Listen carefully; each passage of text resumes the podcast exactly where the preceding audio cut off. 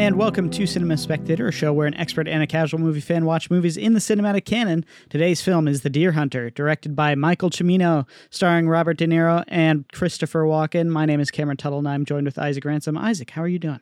Good. You know, I've I've really just been thinking about like what sound does a deer make? You know, can you like I- imitate the sound of a deer, Cameron? Imitate? No, I don't think so. Like but I, I'm I'm I can't like actually I'm at a moment where I'm like I cannot reproduce the sound that a deer would make in my head right now. I know I've I, I- know I they make sound, but I think it's like um like a it, I I don't know. It's like it's not like a bark, but it's more like a grunt. You know, yeah, it's almost like a honk, but not quite a Uh, neigh. not a honk, not a know? honk, but it's like it's like it's. Like, I would say in between a, a bark and a honk. Well, I guess I'm just lost in my brain, Cameron. How are you? I'm doing all right. Um, you know, it's been it's been pretty busy for me, but all in all, pretty good. Yeah, no, I I agree. It has been busy. I haven't had a ton of time to watch things, and yet I still feel like I have watched a decent amount of stuff, um, particularly TV. Um, but I want to ask you, what have you been watching first, Cameron? Yeah, um, I've watched actually a couple things. So weirdly, okay, I'm gonna admit this to you, um, Isaac, and to the the whole internet. Um, so I have not been following any of the Star Wars things. I have not been uh, engaged in that at all. So no Mandalorian, no Book of Boba Fett, but I did watch the season finale or the fun finale, whatever it is, of the Obi Wan Kenobi show, and I didn't watch anything up to that, um, but I did watch the finale. Um, and you know, I was not that impressed, so I'm not sure if I'm gonna go back and watch watch the rest of the show because I, I, from what I hear, that's the best episode. I mean, it was okay. I, there was some interesting things about it. Really, why I watched it, it was not. Um, I, I was hanging out with my roommates uh, the other night, and um, we were, you know, we were ta talking, and um, I think it was like really warm, so I, um, you know, went outside and smoked a cigar. It was nice. It was beautiful, and then um, they were gonna watch Book of Boba Fett, and so I, I thought, I'd, you know, join them or whatever, and um, or sorry, uh, Obi Wan. Yeah, yeah, I got I got what you meant. Um, and yeah, I I don't know. It was like one, obviously, I don't know where what any you know what anybody's doing, but two, um, I thought it was really. I th- two things stood out to me. Okay, two observations. Maybe these are nitpicks, I guess, but um, I mean, since I don't know the rest of the show, who knows? Um, I did not like that that Anakin thought that just throwing a bunch of rocks. Oh wait, spoilers, I guess. Uh, Sure. Is it spoiler though? Because you know, do people care? I mean, I guess I, who knows? I don't know. Uh, I did not think that it was cool that Anakin was just going to throw a bunch of rocks on Obi Wan and and call that a day. I mean, if if Anakin is really trying to get vengeance for being burned alive and cut, you know, almost in two um, by by Obi Wan, wouldn't he want to do some like gruesome stuff? He would want to treat Obi Wan like the younglings. That he Sure. he brutally murdered. Well, Um, well, I and will. I, he- I will say in the third episode, there's a pretty like. I mean, I, besides the scene looking pretty garbage, there's a good scene of um, Vader like force pushing Obi Wan into fire and like singeing his arm, and there's something very like. It's kind of dumb because you don't. You're like obviously he doesn't die, right? But there's a lot more Yeah. emotion in that scene of like I want him to burn the way I burned, you know? right, right. Like, I, but and it- that's what I would have expected in a in a fight in a final fight scene like this. Oh, yeah. or like at least at least the you know have it be a. uh um, maybe like a role reversal of sorts, and and it, to me it just felt like ah, I'm just gonna dump a bunch of rocks on him, and Sure, that'll be good enough, you know. So that was my first observation. Second observation was um, Luke, really Luke Skywalker did not mention being chased or uh, run down by a by an angry, vengeful um, red lightsaber Jedi as a child. He wasn't having like PTSD Vietnam flashbacks right, right. ab- about this. Um, and that you know, I don't know that again nitpick. of all nitpicks. But he bumped his head, um, dude. He doesn't remember. Yeah, he forgot. Whatever. forgot, yeah, dude. Sure. That's so stupid. I, I mean, it- honestly, the last episode, maybe the first episode, the first and second episode, I would say the first two and the last two are probably the best of the show. Um, but yeah, I would say that you've seen enough just watching that last episode. Um, and it's funny you bring up Kenobi because, of course, I watched it too. I have a lot to say about Kenobi for this episode of the podcast. Uh, and I'm sorry if you don't want to hear me talk about Star Wars, but I think it is closely tied to um, the things, or it, it's not tied, but it's like it was interesting. Thematically, maybe. Yeah, it, thematically, Deer Hunter, right? And what happens in Deer Hunter feels like an extremely mature and complex uh, exploration of what could have been shown in Kenobi. Now, Sure. I have heard a lot of arguments for Kenobi saying, you know, it's just dumb fun. It's just dumb Star Wars, you know, just have fun with it. And to be honest, that perspective has sort of left me more positive on the Kenobi show. I'm like, why why would I why should I care really? Like, you know, there isn't there really shouldn't be anything too deep about Star Wars anymore. But it sure does have my wheels turning when I watch Deer Hunter and a representation of like post-war friendship, right? Uh, severed friendship, right, through like kind of horrific events. Um, and and also, you know, uh, a few months back, I watched some of Game of Thrones, and I know I brought this up earlier, but like thinking about the prequel politics and the execution of like political factions, like in Game of Thrones, is like, man, like there really could have been something um, much deeper about Star Wars because it has that glossy paint. You know, it has the it has kind of the creative, um, innov- like creative like um I can't I, I, it's on the tip of my tongue what I'm trying to think of it's like imagination that's the word I'm thinking of create it has like this imagination that's just like man I want to be in this universe I want to peek around every rock and when you do characters in a way that are like emotionally impactful it just like settles with such a nice finish, you know? I would say the Jedi Fallen Order is the best Star Wars you can get uh, today, to be honest. If you want something modern, um, that video game has pretty good character, you know, emotion uh, in the Star Wars universe. And it's not really doing kind of wild things. It's sort of more of like, what would it be like, you know, if you were a youngling that survived, like Order 66? and they i think they just dive into that with you know gameplay video game aspect but it does it surprisingly better than any show or movie has in the last five six years in star wars when disney's had the license so it, it, it can be done you know so i do want to talk i mean as we talk about deer hunter and you know to be honest i i i'm kind of interested to talk about this movie because it feels like most people haven't heard of this movie that's our age right um Maybe. Yeah. I I think that there's a lot to learn from Deer Hunter, and I think the character execution uh, in this movie that we're talking about this week, like man, I'm hungry for that in Star Wars, and that's because to me, I'm like that's because I'm I've become a fan of Star Wars in a way that's like I've tasted the good bits. Empire Strikes Back, you know, I guess the original trilogy. There are these small bits in the Clone Wars series. I would even say Fallen Order as a game has like some of that emotion too. And it's like, man, I just want them to have these great creative minds just knocking it out of the park. I'd even say episode seven like has some good some good bits in there too. So yeah, I finished Kenobi as well. Um, fairly lukewarm, but I just decided to kick back and enjoy it. And I have finished Stranger Things season four for a second time with Glenn.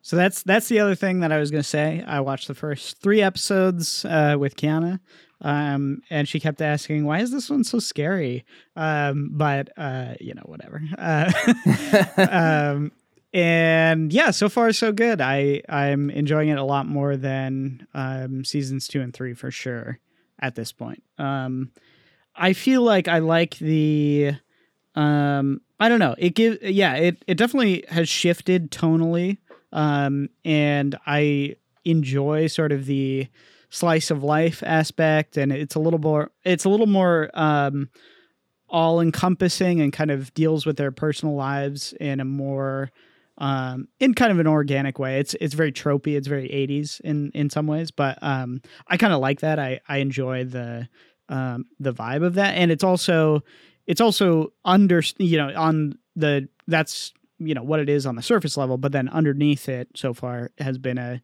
kind of a a nice deep well of um, you know talking about trauma and talking about the things that you know come up in the past um, being you know even a little bit about their own positions as you know child stars um, being you know growing up and sort of having a lot of pressure on them things like that which which i think is really interesting. It's a little bit meta um, and you know it, it's yeah so so far i've i've enjoyed it but don't tell me anything about it. What is your second time viewing been like?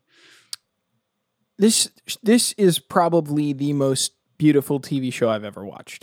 and I know I have not seen Breaking Bad, but I, I just think the execution is so indulgent for a TV show. Like the budget is absurd in this season. Um, I, I just I feel like I've just been admiring the beauty and to me season 4 is the best season of Stranger Things by a long long amount. And I think what really impressed me, and I don't, I don't really, I'm not going to get into spoilers, Cameron, because I don't want to ruin it for you. But towards the end, you know, there's obviously a stretching of disbelief as the pieces kind of fall together. Um, I think the show does a great job setting up some mystery uh, and really be and and really kind of doing this thing where it's like they they build up tension and there's a release but there's always like but you know like the show really has like this good way of doing that especially towards the the last part of it. And it well i and think it, there's going to be a part two right? Yeah it's supposed to yeah yeah. Drop in like a couple days? Yeah what i what i think was is really well balanced in this season is that the characters are successful in some moments and they fail which rises tension in other moments. And I think it really balances that win-win that makes the audience go hooray, and mm. also like it, it, does this other thing where it's like sometimes you're not quite sure, you know, like yeah, sometimes yeah, you're like, uh oh, how are they going to get out of this? Like what even ha- what is even happening? So I just feel like the pacing, um, and the way that it really sinks its hooks into you. I, I feel like this show, um, yeah, it's I think it's my favorite season. I I can't believe I watched the whole thing a second time. I don't know of a TV show I've done that ever. Like like especially after just watching it. Do you know what I mean? That I yeah. would sit through and watch it again. And it was a real treat to watch the last episodes with Glenn. And he would at the end he was like he came home after watching the last episode and was like, "Okay, we got to see the next one." And I was like, "It's not out yet." And he was like, dude, you can't do this to me. Like I have to know, you know, like I have to know where yeah, this is yeah, going. Yeah. So that's just a great feeling to be watching a show like that. So highly recommend uh season four. It is pretty graphic, right, Cameron? Those first three episodes are like, whoa, gosh, what the brutal. heck, dude? Like that. That's why Kiana kept saying she she kept like closing her eyes, which is not like her actually. Um, she's pretty she's pretty fine with with most violent things but yeah the couple se- sequences are like wow dude that introduction pretty, the introduction pretty... too um the show was released right after mm, yeah, um yeah. what was it like the recent shooting at the school mm-hmm. um yeah. and they they had to put a message and i was like oh you know like that's i like i saw the message at first and i was like oh you know like that's I guess they're just trying to be sensitive. And then the opening scene, and you're like, oh, like like yeah, that. Yeah, yeah. you're like, oh my gosh, like you needed to put an even more intense warning at the beginning of this because it is, it it really is uh, graphic. I, I think the graphic element, the horror element in this season is, um, it's it's hard to recommend compared to the first season because the first season is very Goonies. It's very fun, mm-hmm. and I th- I think you're right, Cameron. That, that some of the themes in this season are really um, surprisingly deep, and Juliana actually picked up on it pretty early on, like within the first two episodes. She's like, "Oh my gosh, like I love this like kind of over dramatized version of exploring kind of like a survivor's guilt, you know? Yeah. Uh, and I was like, wow, I didn't even pick, I didn't even pick up on that. I know it's obvious, but like w- watching it like the first episode, she's like, I love this, and I was like, whoa, I, I guess yeah, I guess there's something awesome about it. So yeah, I, I watch it unless you're really squeamish. Just close your eyes at the parts that it, they make it very clear when there's going to be something gnarly happening. So, uh, yeah, That's true. Yeah. yeah. So sure. uh, Jul- Juliana at watched- the end of every episode. Juliana, Juliana, she closed her eyes for most of the the, the horrifying scenes. So Yeah. um, and she still loved it. She loved it. She thought the season was great. So, uh, we have a question from Patreon. Uh, if you support us on Patreon at the five dollar level, you can write in questions like our Patreon Tim Smith wrote in. He writes, "Why does or why does this year feel like a bad year for film? It seems like it's going by extremely quick, and there's nothing that's too exciting in theaters." I mean, we're halfway, right? I feel like we're kind of ramping into that summer midpoint, Cameron. Um, and you were talking about this a few episodes ago of like how you feel like this is the COVID year. Um, but with, I, I don't know. I, f- I feel like I've been watching some fun movies this year. And I guess that's kind of from a more casual perspective of approaching the theaters with Doctor Strange being a little fun. I kind of consider Stranger Things to be sort of a cinematic no, thing that's TV show. bro. Dude, some of the episodes are like an hour and a half, and I'm sitting That there. is true. I'm yeah. like, it is. this it is, is long. Yeah. again indulgent is probably the best word for it. Um, and and you know I've heard a lot of good things about Top Gun. I feel like the blockbusters are kind of out there.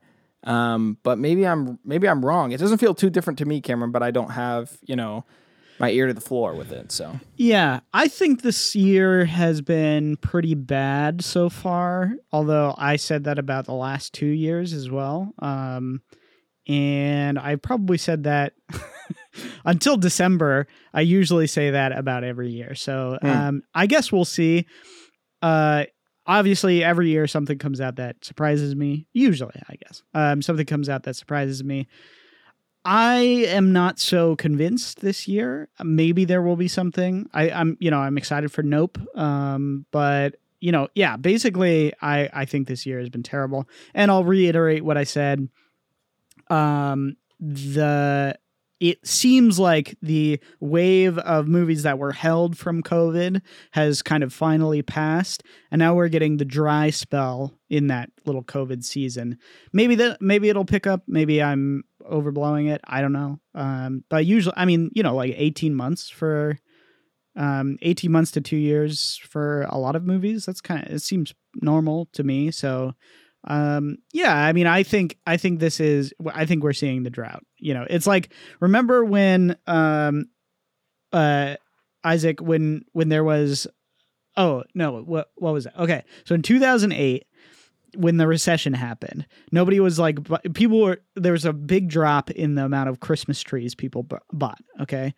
And so in 2018 um there was also a um, a severe lack of, tr- uh, you know, there wasn't as many Christmas trees that year because um, they it takes ten years to plant and grow a Christmas tree uh, to you know to the right size. And so because there was less demand in 2008, you know, ten years from then, it just you know was the same kind of thing. So yeah, so that's that's kind of what I think is happening now. There was there was a drought because of COVID, and we're kind of getting that um, you know, in the two year ish period um, since then. So that's my thought. Uh, I know obviously a lot of movies were made uh, in COVID in the time period, but I'm just saying there's there's you know we're seeing kind of the maybe the ends of those and getting into maybe that that drought period.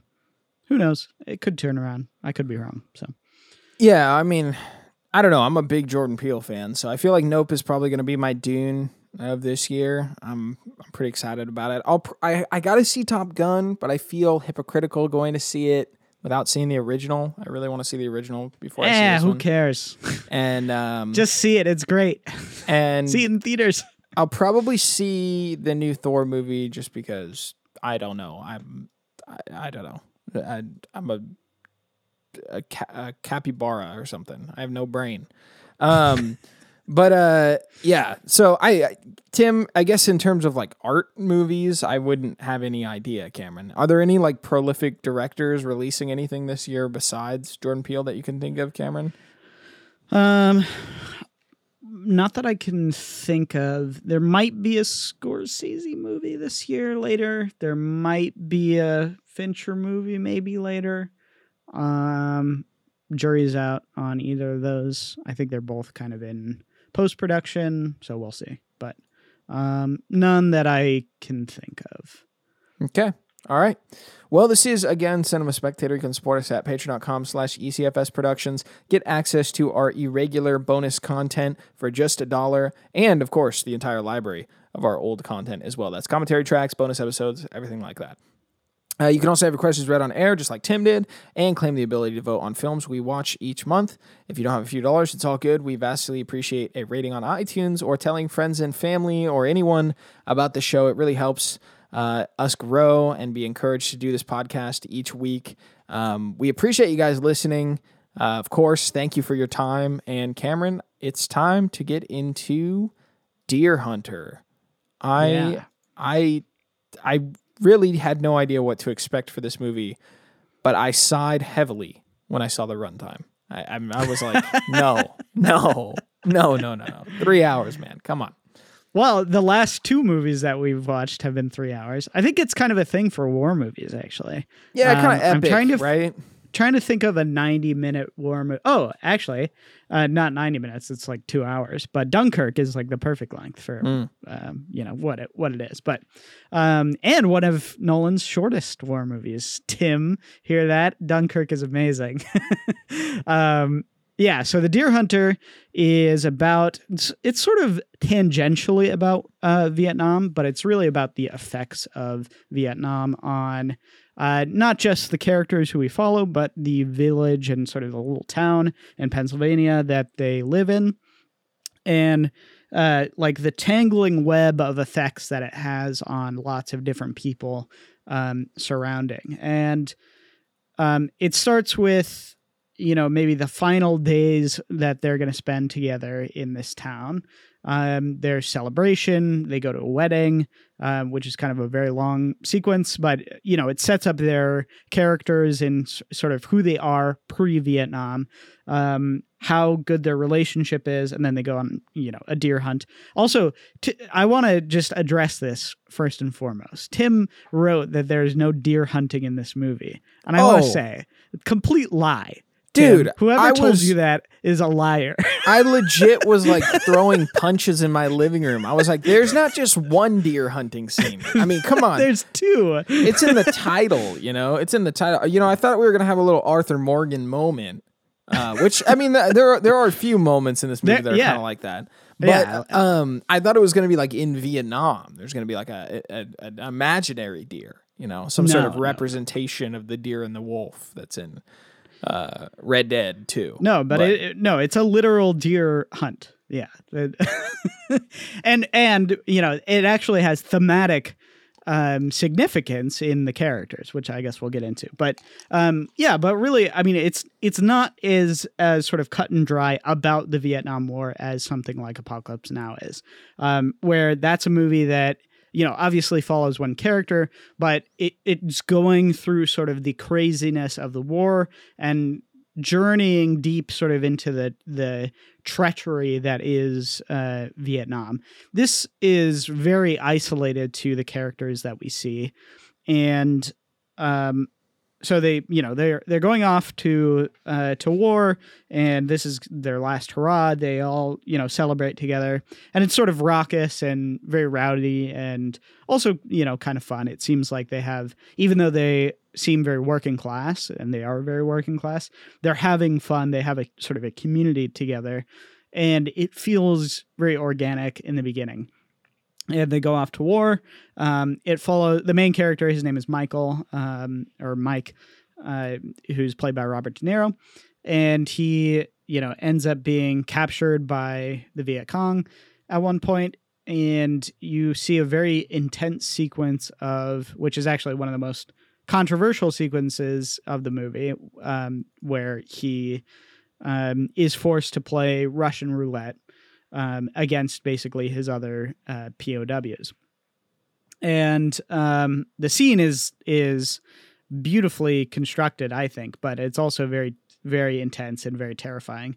Um, and there's something about the the um, yeah, it's it's it's a great it's a great sequence, and obviously it's what most people know about it. But um, they eventually escape. Uh, he and some of his you know hometown friends, and um, lots of terrible things happen while while they're in Vietnam, um, and sort of one by one, piecemeal, they end up coming back to this town in Pennsylvania, um, and the town. It, it seems like has maybe frozen in place a little bit, but it's still kind of.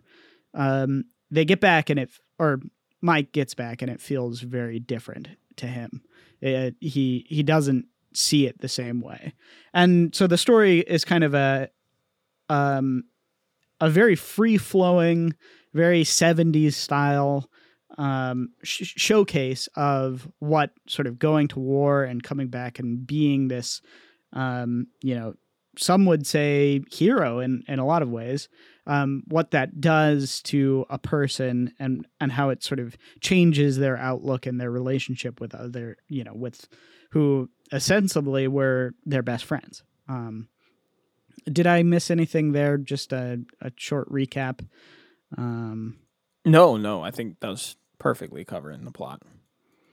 So, yeah, Cameron. I mean, this is your first time watching the movie, right? Yes, it is. So Um, I want to give my thoughts, but I kind of want to hear your initial sort of impression on the movie as well, just because obviously you're the expert here. So Yeah, well, I'm I'm actually a big fan of movies like this. Um, this is like very common to do in the '70s, where it, it wasn't really, it's not that plot heavy. Um, it's very stylistic and character driven. Um, and you know, you think of a movie like The Godfather, or you think think of a movie. Um, um, I don't know. Some of the some of the Sc- Scorsese movies are kind of built in this way. Um, like uh, Mean Streets is a you know a movie that I love, but uh, is kind of free floating like this um, about a, a group or about sort of a town, a, you know, a neighborhood, something like that. Um, I loved the uh, the way this movie ends and sort of the the beautiful poetry of the movie. Um, it's made in like a, a um, the the the th- thirds kind of reflect each other in a lot of ways. Um, and so the you know the first sort of bit of them celebrating is mirrored by you know the ending of them um, very somberly um, mourning their you know the loss that has happened in their town, and you know in the middle there's these small pockets that kind of he you know Mike is reminded of his trauma um, back in Vietnam, and so so there's this sort of um, push and pull within the movie about sort of the before event and then the after event that that sort of brings him to a place of feeling very uncomfortable. Um, and I like the way that that's that's structured, but I think for most people it's going to seem kind of slow and meandering. I would say um, because it's not really that plot driven. Even like some parts of the plot where you're like, wait, wait, wait, I want to know more about that. it kind of just breezes past, and you're like, oh wait, he's just back in he's back in Vietnam looking for his friend, like ju- just like that, like like he's what is what's happening? You know, there's there's these plot elements that a lot of I think a lot of stories would dive into in order to maybe you know have the audience go along with the story a little bit more that this movie kind of just throws out the window even them getting captured by the viet cong um like i, I don't even know if i caught like how they that happened i don't remember like Right. uh, like there wasn't a there wasn't like a moment where they you know are walking and they get captured like i think it just cuts and they're captured in Right. vietnam Right. um and so so there's these there's these points where if you're sort of just loosely paying attention or if you're not um or if your main concern is maybe about plot um you can i can see how someone would be like eh it like it doesn't really make sense. Like what is like what's happening in the movie? It doesn't you know it doesn't jive with me. Because it's not very plot plot driven um but if you're paying attention to sort of the characters and the emotion sort of locked underneath the the surface of the movie um it's very powerful. And and i mean the ending that ending shot is like so beautiful. Like it's it's it's similar. It reminded me a lot of um the ending of um of oh shoot. What was the the kubrick movie that we watched? The um uh, oh, uh, Full Metal Jacket. no no no no. Uh, it reminds me of the ending of Pla- paths of glory. Oh yes. um, where you know there there's this somber closing with you know singing and um, it gives you just this feeling of of you're not really sure if um, yeah you're not really sure how to take it but it, it's an overwhelming feeling of emotion Mm. um, that you get from from you know the sense of it there's not there's not a um, I don't think this movie has like a message in the same way that Apocalypse Now does, um, but it really has a an emotion, um, and it feels so, and it it it's very deep in that um, emotion that it's trying to to convey. Um, so I I really liked it, and I, I think I'll probably enjoy it more and more as I think about it too.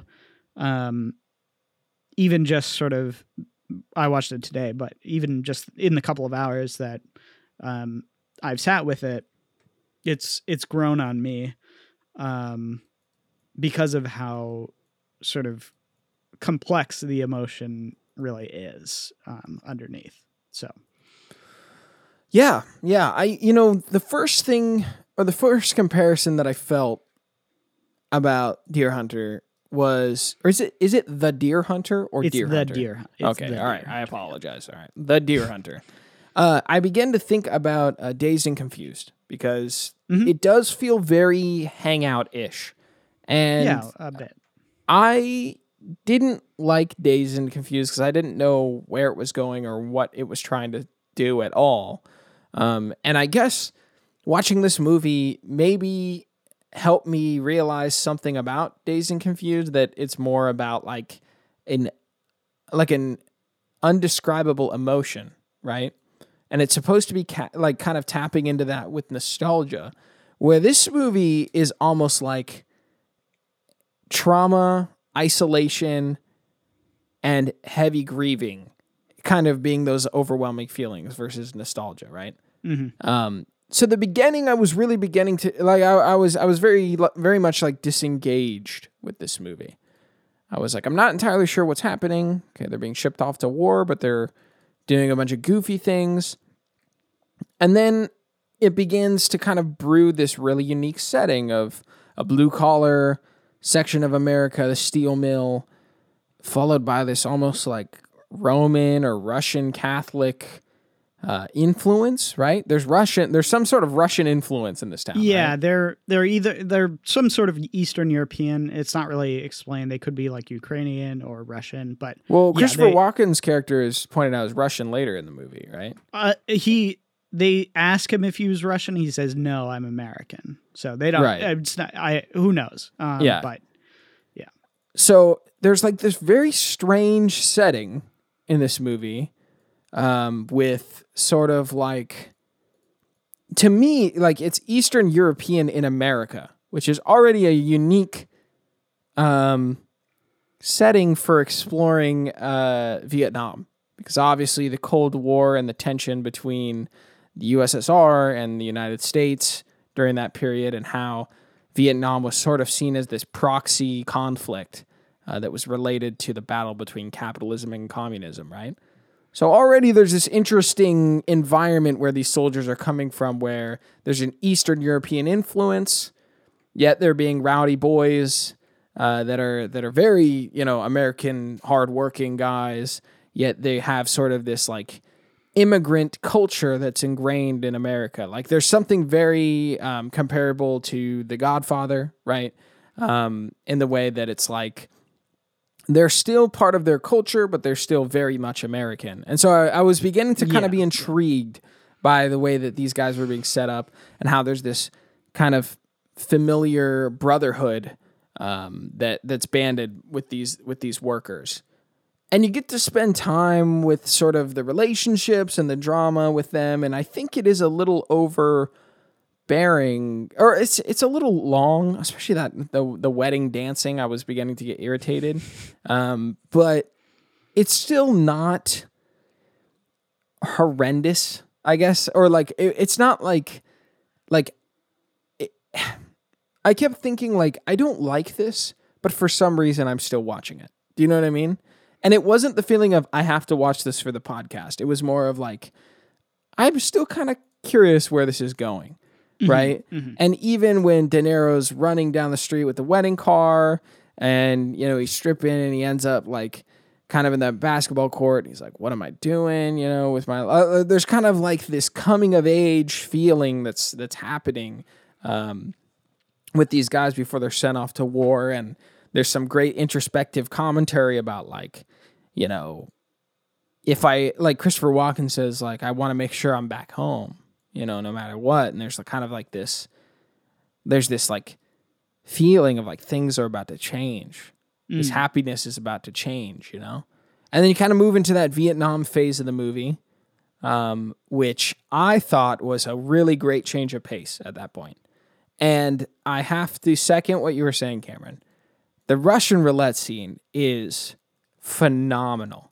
Like just a riveting and like it it's it's kind of hard to watch at first, but when um you know, Christopher Walken's character and De Niro's character are facing off in that in that room, you're really just on the edge of your seat.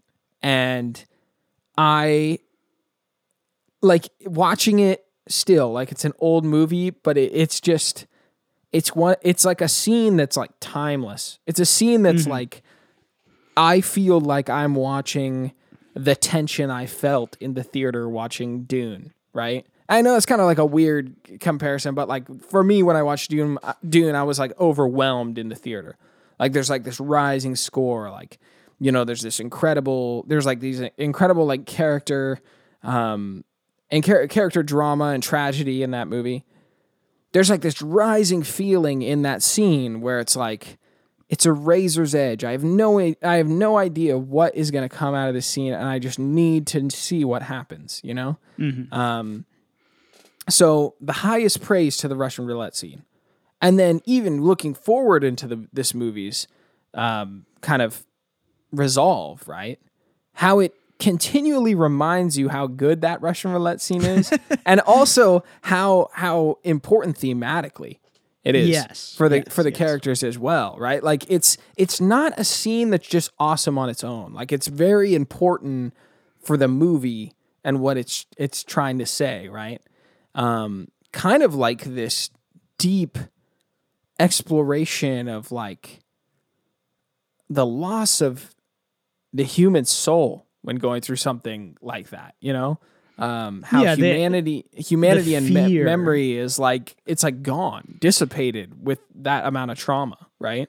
Uh, Um, and and you know both with your own life and with someone else's life too um, Yeah. you know there's this feeling in the beginning that you know they have this they have this great sense of fear um with, with regard to the gun you know this is like something that is is extremely um this situation is extremely terrifying to them.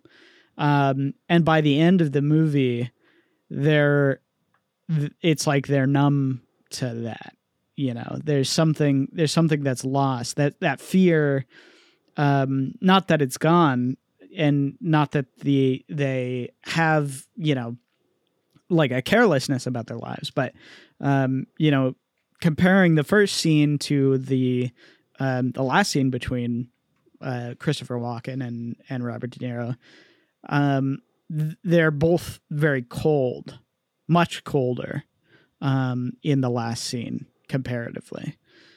Whereas you know the in in the first one, there's you know it's tense and they're all sort of um, there together, and it's like it feels very raw. Uh, actually, during the filming of the scene, um, they they got the they filmed in Thailand, um, and so Mhm. the guy they had uh, apparently they had a really hard time getting someone to pl- portray the um, the guy who's like making them um, play Russian roulette. Um, but they they eventually found a guy who was who hated Americans. Um, and so wanted to wanted to play the guy, Yeah. and um, the slapping is 100% genuine and that's why they feel like agitated you know throughout Right. that whole scene because Right. they're they are being slapped and harassed basically um so um Man, I mean, pro- probably so difficult to film a scene like that.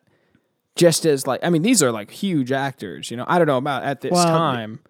well yeah i mean de niro certainly was um de niro was an absolutely massive star at that point because he had done um he had done the godfather movies or godfather part 2 and um you know he had been in a handful of scorsese movies. He was just about to be in um raging bull which you know is gonna rocket him.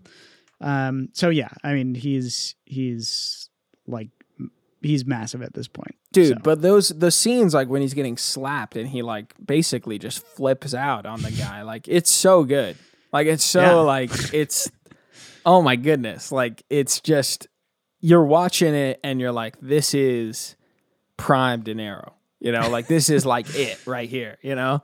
Um, and it sucks to know that it wasn't part of it, but I I don't know. Like to me, there's also like what a iconic performance in in in that scene you know? Um i guess it was worth the suffering you know? Even though it was probably very impolite you know, i i still think it, it's it's uh it's it's incredibly um moving when you watch it. Yeah.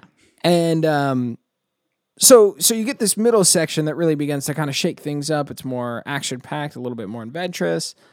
And then there's like this this kind of third section of the movie where there's suddenly this reflection of being distant and things are like you know not the same um and that's where it like began to kind of come full circle for me where i was like this movie i don't know if i can fully understand it because it's such a deep and relatable feeling that it's like I'm okay with just feeling it. Do you know what I mm. mean? Like I don't need to like sit here and think about like what they're trying to do with the plot. Whereas there's almost something beyond an exploration of Vietnam with this movie where you know, at least just personally relating with it, like being a young guy setting off to do something that you're kind of called to and then returning back home and being like why do i feel this way you know i think probably one of the things and this is obviously you know i'm not comparing this to being shipped off to war okay so don't this take is your this, personal vietnam no, no, no. Do not take it that way. Do not take it that way. But I, I would say that this feeling, you can find this feeling in this movie being very relatable because, like, um, I think a lot of people, at least, you know, after high school and going to college and returning back home, there's kind of something that's changed and you're not entirely sure how to put it. I remember I had a friend who told me it's so weird to move out and then go home because it reminds you of like this restriction and how you were trying to kind of pull away from that. There's also like this undying comfort with being there, you know? And he's like, it's, it, it's a very weird, like, like pulling of emotion because you don't really, like, you do want to go back home, right? And you do want to have like that kind of freedom adventure again. But it's also like, man, there's something comforting here, but I don't feel like I can stay here anymore. Do you know what I mean?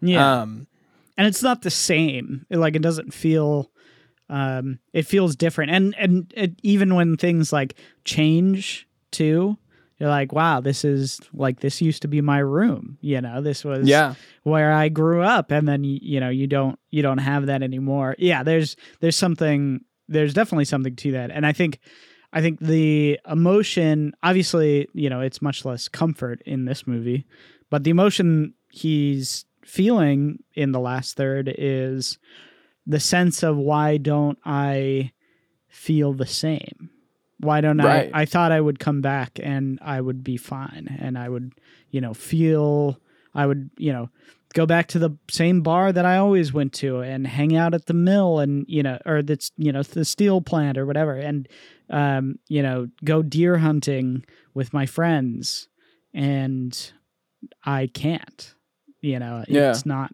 it's not the same. Um, Yeah. Yeah, and and so like I'm again, like I just want to make this clear. Like I'm not comparing our lives to going off to war, not at all. But what I'm saying is that this movie is doing something so much deeper than exploring Vietnam or being a soldier, right? Which I think some movies get stuck on, right? Um, even some movies get stuck on great themes to explore, like heroism. I would say that Saving Private Ryan it's not universal, but it is inspiring, right? Like there's this inspiring heroism that's like I, I can apply that to my life. You know, I there's something about sacrifice and you know uh, being strong in the force of adversity, right? Like something about Saving Private Ryan. It's uplifting, it's hopeful, it's still universal, but it's not the same way that this movie is like you you know this feeling, you know? And we're going to take some time to make sure that you kind of like can understand where they're coming from, you know? Um, this movie takes a long time to follow De Niro's character through the good, through the adversity, and then the return of what was good, but something's different, right? And and I think it does it does it in a way where you have a hard time not reaching that feeling, which I think is to the movie's success, right? And um I think that's what makes it kind of like most definitely like a, a masterpiece, right? Um this movie is hard for me to want to recommend. It's hard for me to be like you can sit through the 3 hours.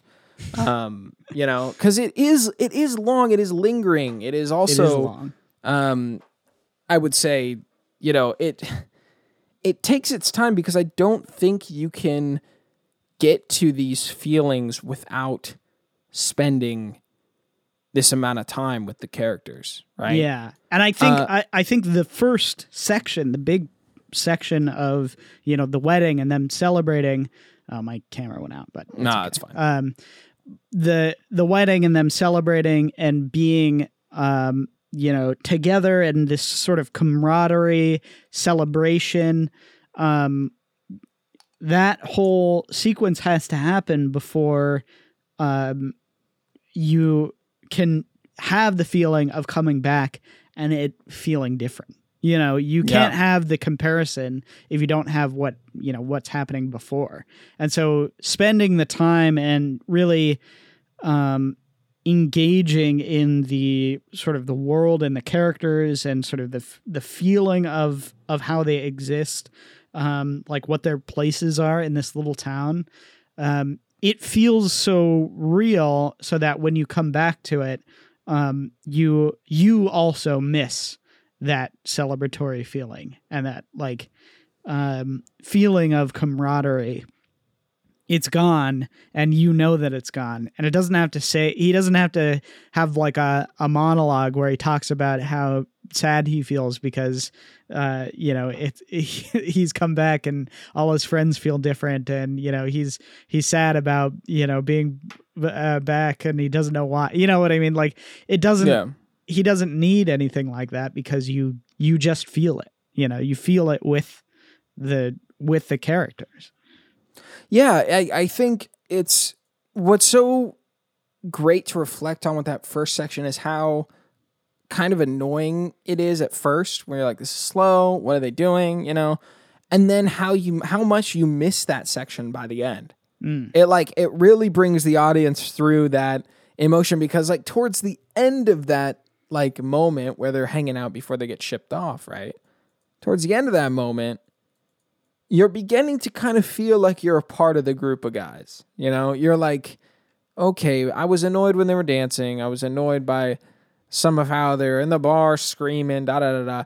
But but by the time you know they're, I I think it really began to hit for me when they exit the wedding and they're all getting in the car and they're all chatting. Um, I'm like, th- there's something special about the way that these characters are interacting, and it's very relatable. And then afterwards, when they're driving a, w- a road and they're pranking the guy by leaving him to pee on the side of the road and, so, and stuff, you're like, okay, you know, like I'm I'm starting to get down with this, right? And then it cuts to the flamethrower kill, right? And the, Yeah, in yeah, Vietnam, yeah. which is like just crazy, right? Um, I I don't know, like it really it really comes around in a powerful way. And I just that ending with him, you know, visiting um, the guy who got married in the hospital in the wheelchair, right? Um, that was a moment where I was like, I need to see like how this pays off, and then going to find um, Christopher Walken back in in uh, Vietnam, extremely fascinating, uh, like kind of slice of Vietnam as well. The Yeah, ending yeah. of the war, which I think is like such a overlooked aspect of it. You know, I think it's kind of more. it's overlooked in movies, but it's in the popular culture um, of sort of what we think about Vietnam. Like I, I'm sure you've seen the the pictures of people climbing on top of each other to get into the helicopters. You know, so Yeah. like Yeah. um, that image, you know, that they sort of recreate in this movie is is very you know it's it's like synonymous with with Vietnam and the loss of Vietnam basically. What I what I think really fascinated me about this movie, in contrast with Apocalypse Now, is how effective it is with sort of like a human's experience through Vietnam and being deployed, and how relatable and um, emotional that experience is to people who didn't even go. And to me, it felt extremely patriotic. Uh, in in a in an in a very like mature way um where it was almost like i was seeing the story of why not that i had an uncle that was shipped off to vietnam but it was like it was almost like i understood some of my veteran family members better after this movie you know Yeah. there, Yeah. there's something about this that's like and the reason i brought up apocalypse now is because i i feel like what was really beginning to irritate me about that movie is that it was very like kind of like these are these this is like a, a deep exploration and thought of of Vietnam on a broad scale, you know? Like it's very like separated from the people that were on the ground. The- And and one of Yeah. the complaints I had with Apocalypse Now is that it seemed like a lot of the soldiers on the floor were kind of two note or sort of you know, like these charismas um, that were like they almost stereotypical. Uh, is kind of how I felt about it. Whereas this movie, it takes soldiers in Vietnam, but it like echoes through their life, like before, during, and after. And I was just like, what a. I I like. I don't know. I was like, I don't. I don't think I've ever related with soldiers more than I have Yeah. with this movie, um, because that feeling is cranked up to eleven with the intense trauma they've experienced. But it's still a feeling I can recognize. This movie made me recognize that that emotion. As a matter of fact, it did it so well that I was beginning to compare my own life to something that I would never experience. You know, like something that I haven't gone through, but I was like, I get it. I don't just get it. I feel like I've had a mini version of that with small things in my life, right? Um, even the like the interaction with uh, Robert De Niro's character and um, I'm gonna forget his name, uh, the guy with with weird hair that it was, it was his last movie. Um, he was in, uh, I think, I think he was in Godfather Part Two. Oh, uh, Cazale, Yeah, John Cazale. Cazale. Yeah. So the scene with Cazale and the pistol in the in the um in the hunting they go hunting again, right? And Cazale has this pistol and he's kind of messing around with it.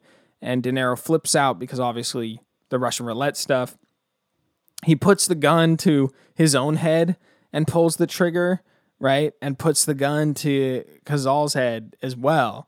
Flips out on him and then throws the the pistol into like the lake or something like that, right? Yeah. um to me it was like that scene kind of maybe this is too personal but it was like seeing a friend after you haven't seen them for a long time you know uh and how suddenly like this weird like there's just not the same understanding anymore. Like you might have been chill in high school but suddenly it's like boy we really went different ways you know? Uh, and it's almost like it's hard. You got, they're still friends but it's hard to like even you know interact the same way do you know what i mean like it it's it's i, I feel like i'm rambling cameron but No, no, I, I, I totally agree. And there's, there's something. I feel like that sequence is again very powerful because of sort of the um, plot implications of you know him being sort of very traumatized by his experience in uh, in Vietnam. And and the immaturity that he sees on display um, with with Cazale's character. And and it it feels like again without without even saying there's something um there's something very um under the surface that's that's sort of uh, masked by um maybe the outburst but there's something deeper that that goes to sort of their relationship. And he doesn't have to say like oh i've changed now that you know we've come back from vietnam but um you know it's it's shown in his relationship with his friends who you know at one point and i guess there was tension before that. I mean you know they have that sort of conversation uh, before he goes off where he, he talks about um, you know it's always something with you. You are you're always forgetting you know your boots or your pants or you, you know whatever uh, Right, but you always have that gun. And and so like there is some of that before but but it's an in an understanding of of him feeling um you know it's like it's like almost like a little brother or something you know there's this there's this sort of um friendly nature to that sort of argument. Whereas coming back and having that experience and him being extremely aggressive in that sense um it takes a much different tone. And Cazale's attitude for the you know their attitude together for the rest of the movie is basically like they don't speak they don't look at each other you know like th- there's you can sense that there's a change um within them. So yeah no i i mean i i think the movie handles that so beautifully. Like i i i'm impressed with how um um, I don't- I I want to say like it's one of the best representations I feel like of um that sense of friendship and camaraderie that you have as sort of like a group of guys. Um mm, the, I I don't know. It it feels very close to home. Not that I you know have you know done all of the things that that these, these characters have done or whatever, but you know it feels that relationship. Those relationships feel very natural to me, and like what I think about um, when I think of like the boys. You know, there's something to Sure. that.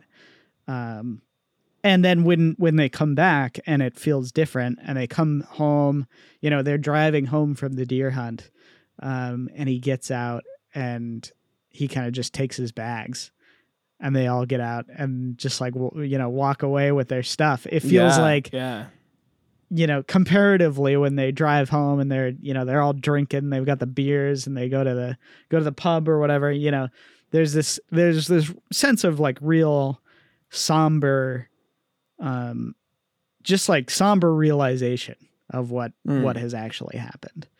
Um, Yeah.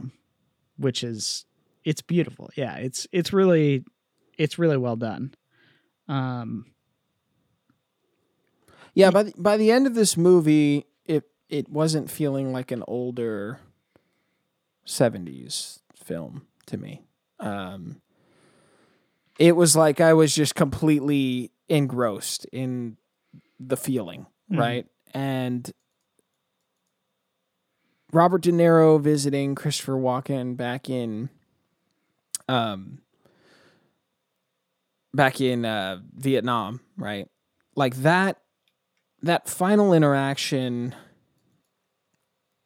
it it closed the loop in a way that I was like this movie is profound. Um I don't know why because it was like it was almost like it just felt like such a poetic uh, conclusion to both of their characters.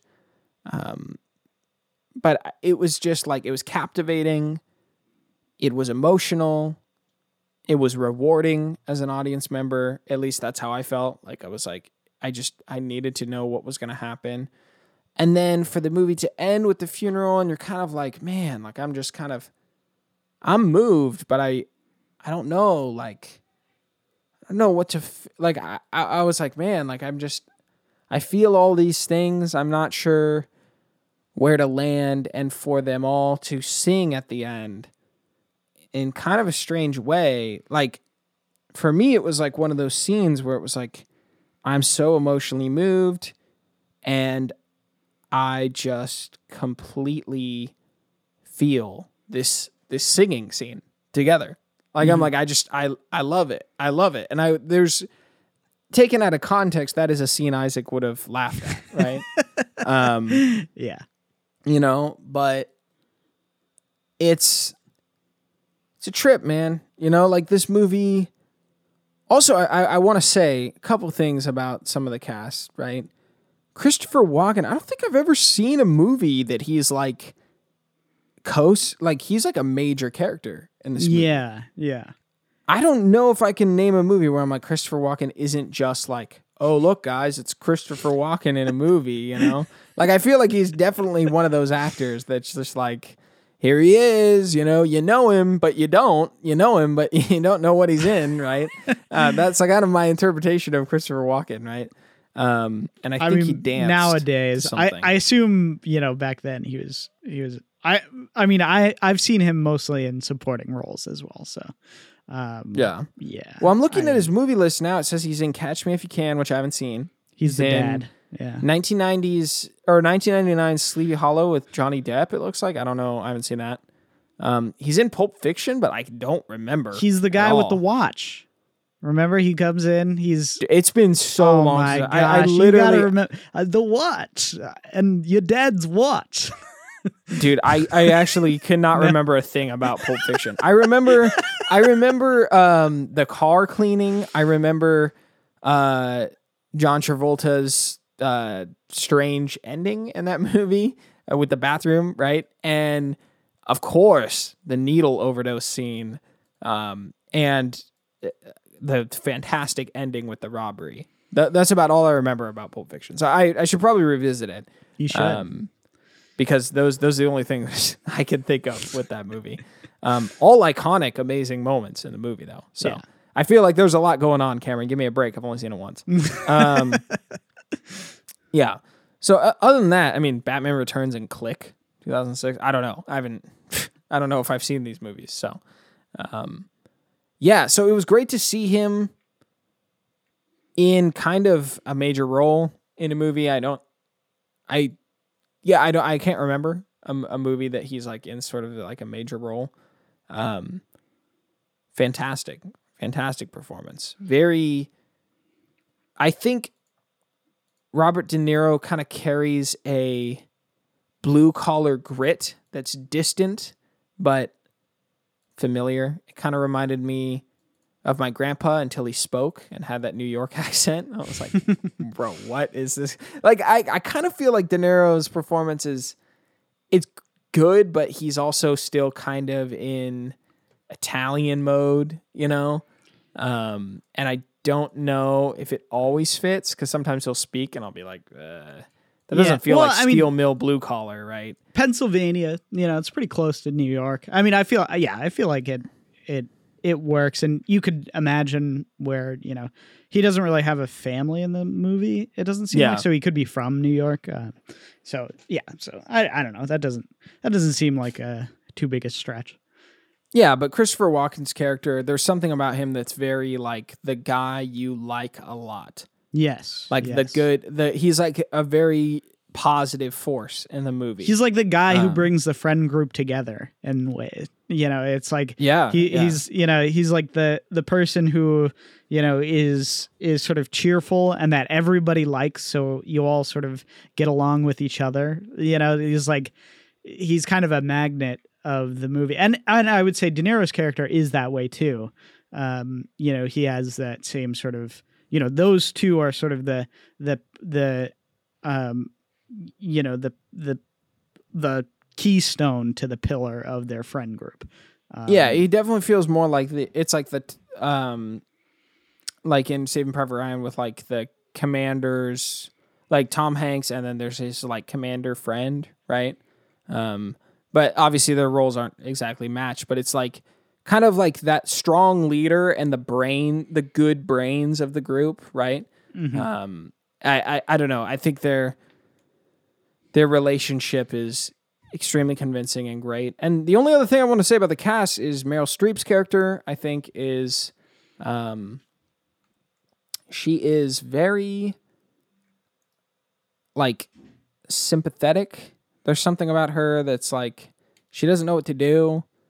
And you, as an audience member, you don't really know what to do either, you know, about all these feelings. So, Yeah, for and if- some reason, and- she works in the cast, right? and like if she if you knew her like if you were friends with her like you wouldn't you wouldn't even really know what to say you know you'd be like man like that's that's terrible. You know like there's nothing like there's nothing more that you can say to her character like if you if you knew her. You know it feels like um yeah it feels like she exists again in this town that's sort of in stasis and you you really feel for her um in the way that she she also sees what's going on. She also knows that there's there's been major tragedy but she kind of she wants to pretend like things are the same or like they can work things out but in many moments of the movie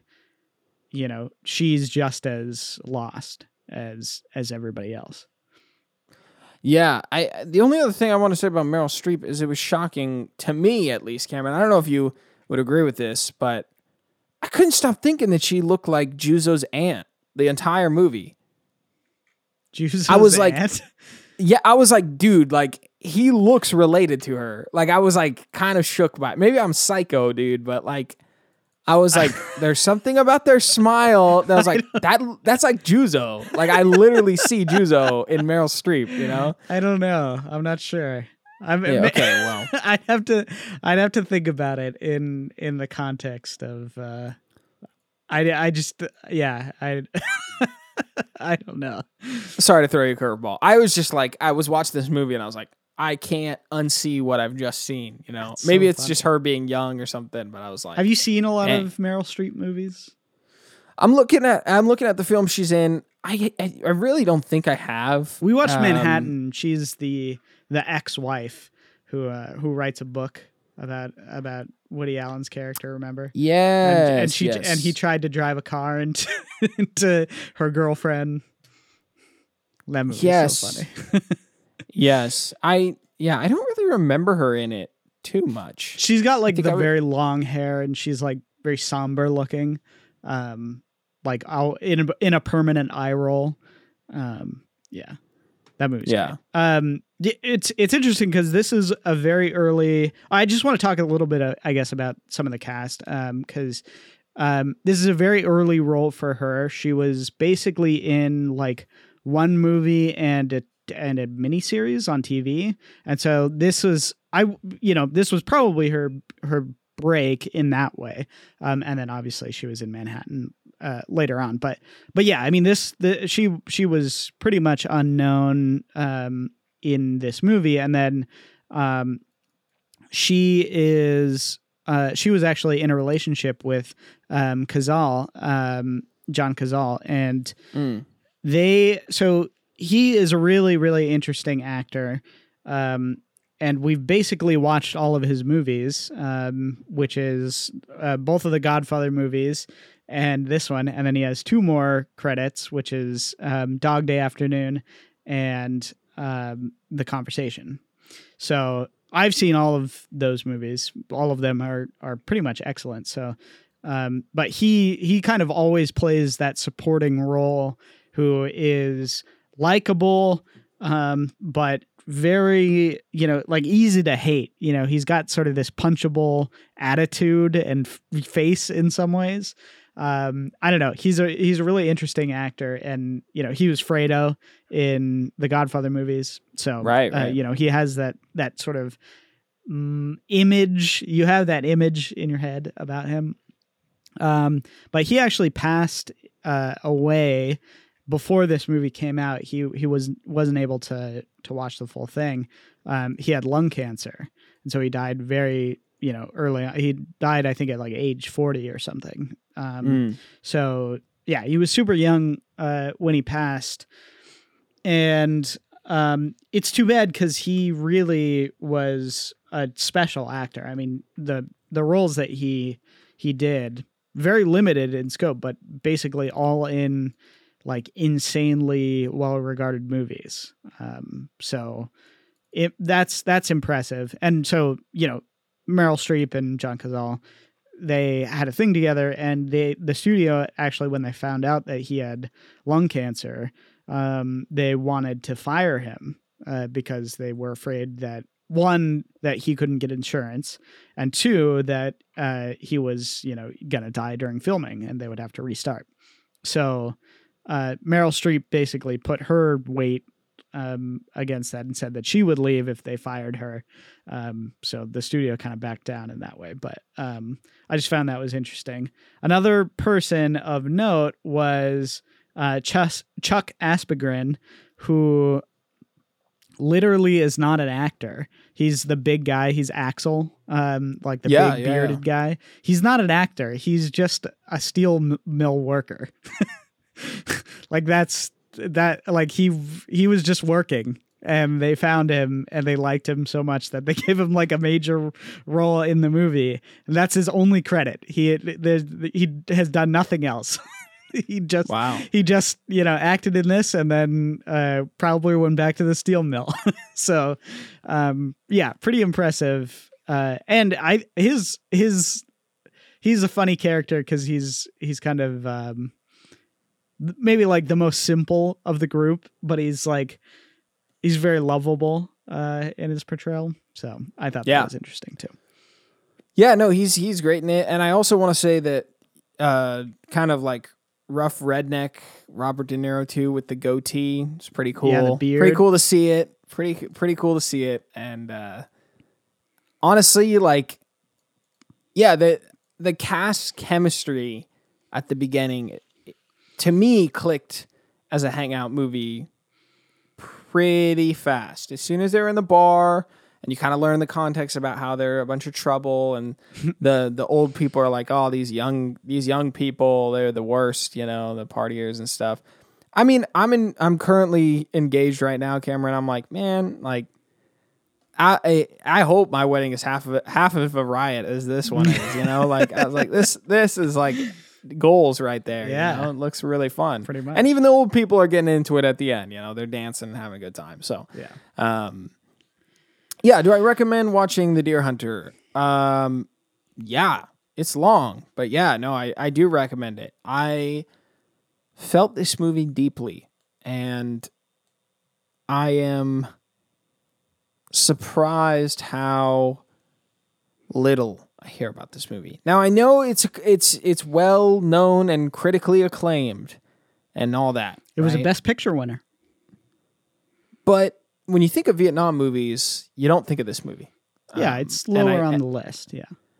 uh, and I think it's been kind of lost um, to our generation, Cameron. So I, I think it's a really unique movie for us to watch, Yeah. and I hope that this episode can kind of drive people to check it out, especially if you're like, you know, I like The Godfather, you know, I'm a fan of De Niro. Uh, I don't like if you into Vietnam movies. Honestly, even if you're not like, and you're kind of just into the these '70s actors, right? Um, you'll find something here that y- y- you'll really like. I think. yeah. Um yeah, and and I would say partially this movie is lost on purpose and I think part of it is maybe the um it was controversial, I'll just say, when it came out. It was very controversial actually. Um one aspect of it is its depiction of the war itself and of you know uh, the South and North Vietnamese, um, which is kind of I would say totally not. It's like tangential basically to the themes of the movie. Um, so yeah, I mean I don't I don't give much weight to that necessarily, but um, Yeah, yeah, it does seem a little like, um, what is it, the N- NVA or something or whatever it's called, the the North side. Like Yeah, the Viet they're Cong. shown like they're they're bombing civilians and you know torturing prisoners of war and stuff. It's, um, it's pretty like, it's pretty. uh I don't know, like the the representation of the Vietnamese in this movie is is kind of. I, I don't know if it like like you're right. It's not really the point of the movie, but I could see how some people would get upset about it. Um, yeah, I don't yeah. think it's that's just simplistic. question. It's it's not a. I again, it's not really what the movie is about, but um, yeah, I mean, there's there's there's certainly. I I mean, t- to be fair, it is portraying, um, like the worst moments of uh these people's lives in a lot of ways. So, um, you know, anyways it, it- you know it's like it's like a movie that that you know singles out one like uh, american atrocity or whatever um you know yeah sure that's probably simplistic but also um you know maybe it's it's not uh necessarily bad for the story of it. Um i don't i don't know. So um and then another reason i think so do you want to hear uh uh, you know who Pauline Kael is, um, only by name because uh, she was the critic who is read heavily in the movie I'm thinking of ending things. Um, uh, and I would say made fun of in that movie personally, but um, who knows? Um, remember that uh, that sequence where they're reading um, and she's reading Pauline Kael? oh, right. Yeah. Yeah. Uh, There's- a, li- a little bit. I I don't know why, Cameron. When you said I'm thinking of ending things, I thought of Manhattan No, we no. were talking about it earlier. No. But no, no, no. I um. well, when is is she reading it in the car? No, no, Is she's that- reading a poem, or she she's citing a poem in the car. She's saying some stupid thing in the car. There's something. There's some. I think he talks about it later in the car. There's something about that. Uh, there's something about Pauline Kael. I don't remember. But anyways, Boo, boo on that movie. so she says, and this is why I think the movie. Well, anyways, Pauline Kael is pretty well respected uh, in the film industry. Um, I don't know why because I think she's a hack, but um, she uh, she said about this movie, "The Deer Hunter is a romantic adolescent boy's view of friendship." so um yeah i mean this this uh she does not like the movie uh because she thinks it's um adolescent which i, I don't know if we're watching the uh the same movie but um yeah i don't know. Well, I will say that there is something inherently like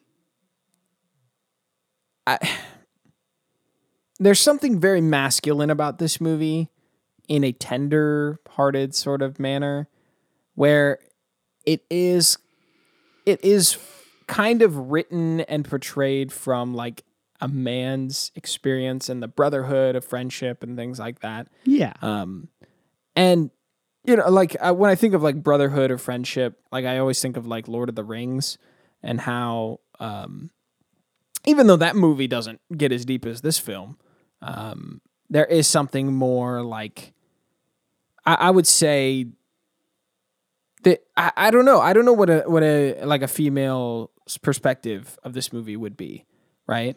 Um, kind of like when we watched Carrie, right? I was like, there's something, or, or even even um, the Jennifer's Body, right? Mm, yeah, yeah. Those those movies have an exploration uh, from a female perspective that I can't really understand. But uh, there was a part of me that was like, even though I hadn't lived through that experience, like I feel. I, I understand something about the female experience watching this, right? I'm not going to say that I've lived through it, right? But there was something that I felt with it. And so Yeah, but Kael I- treats it as like, uh, ah, this is so funny. Men, you know, uh, this is hilarious. This is what like friendship is for men. You know, like that's that's her attitude in in this review. So I don't know. It just it, I it it she's the you're right that there's something about um the movie that is very masculine um but as as a critic i mean i feel like she should be a little more um charitable at least i mean like carrie you know we we don't necessarily understand some of the aspects of you know growing up a, a woman and sort of the maybe the scariness of that. Um but we can both understand and sort of sympathize with or empathize maybe with um, that view and sort of that upbringing um, the tension of that. I think there's obviously um, something being said here that shouldn't just be like dismissed you know because of its perspective. So i don't know. That's just me.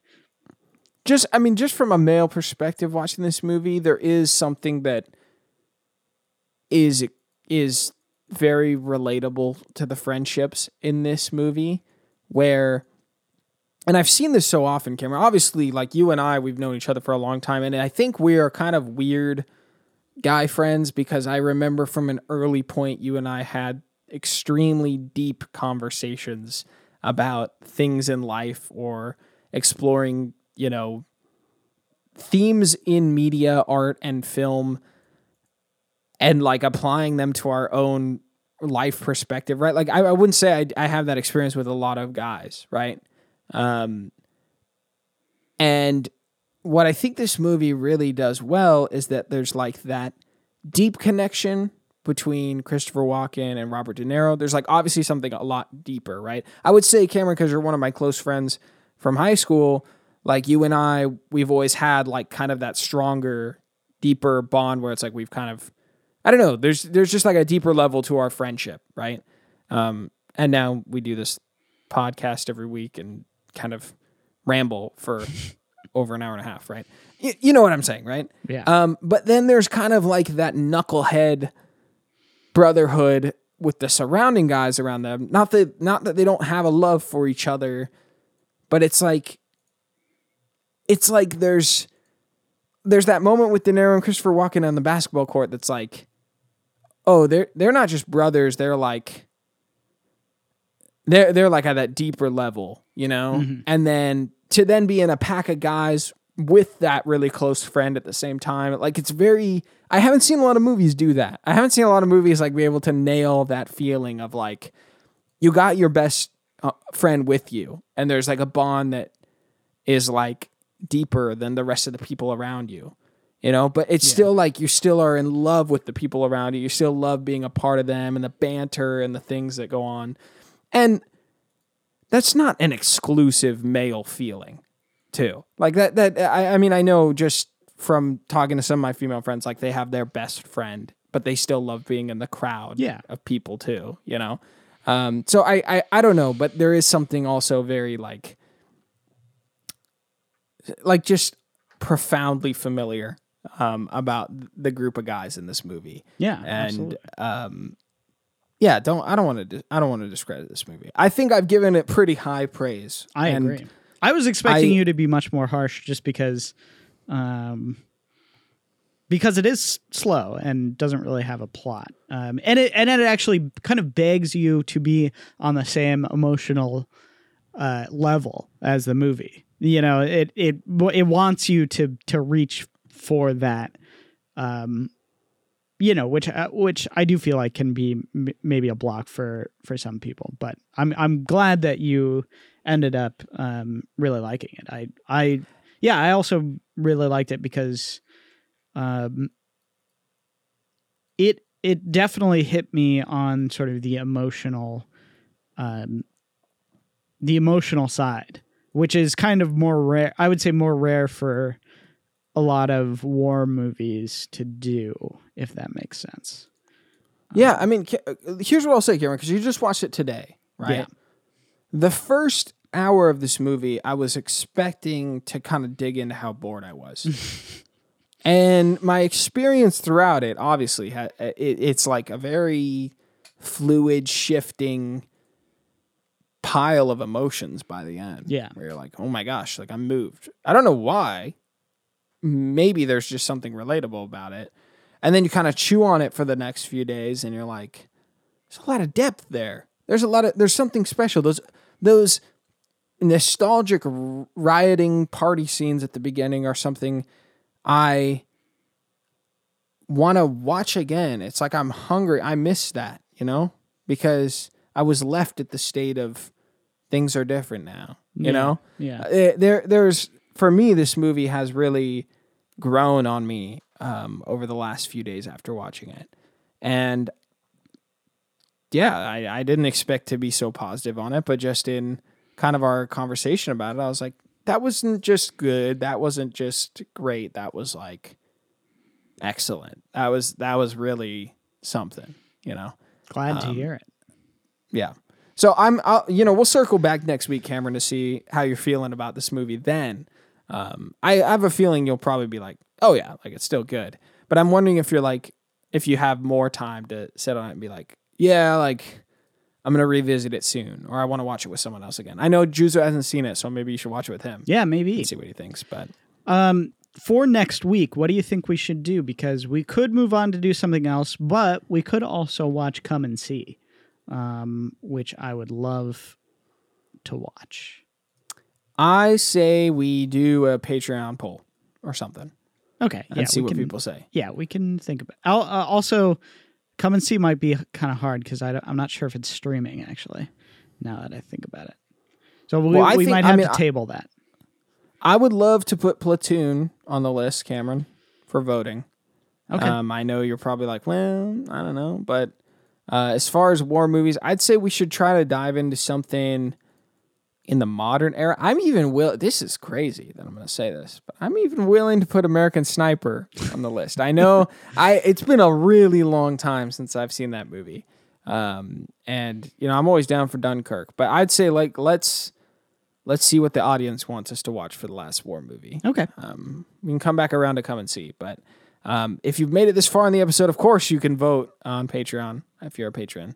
Um, otherwise, you know, don't worry about it. We'll still have an episode out next week at some point.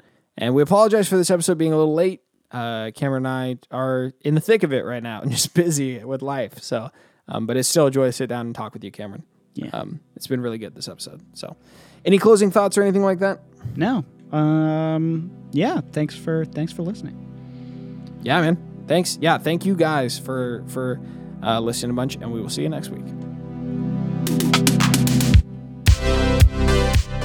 Cinema Spectator is an ECFS Productions podcast that is fully funded on Patreon.com. Shout out to our producers, Darren O'Neill, for supporting the show, and to the rest of you that support us at patreon.com slash ECFS Productions. If you want to learn more about the benefits you can get, check out our Patreon. The show cannot happen without you great listeners, so we thank you for all your kindness and support.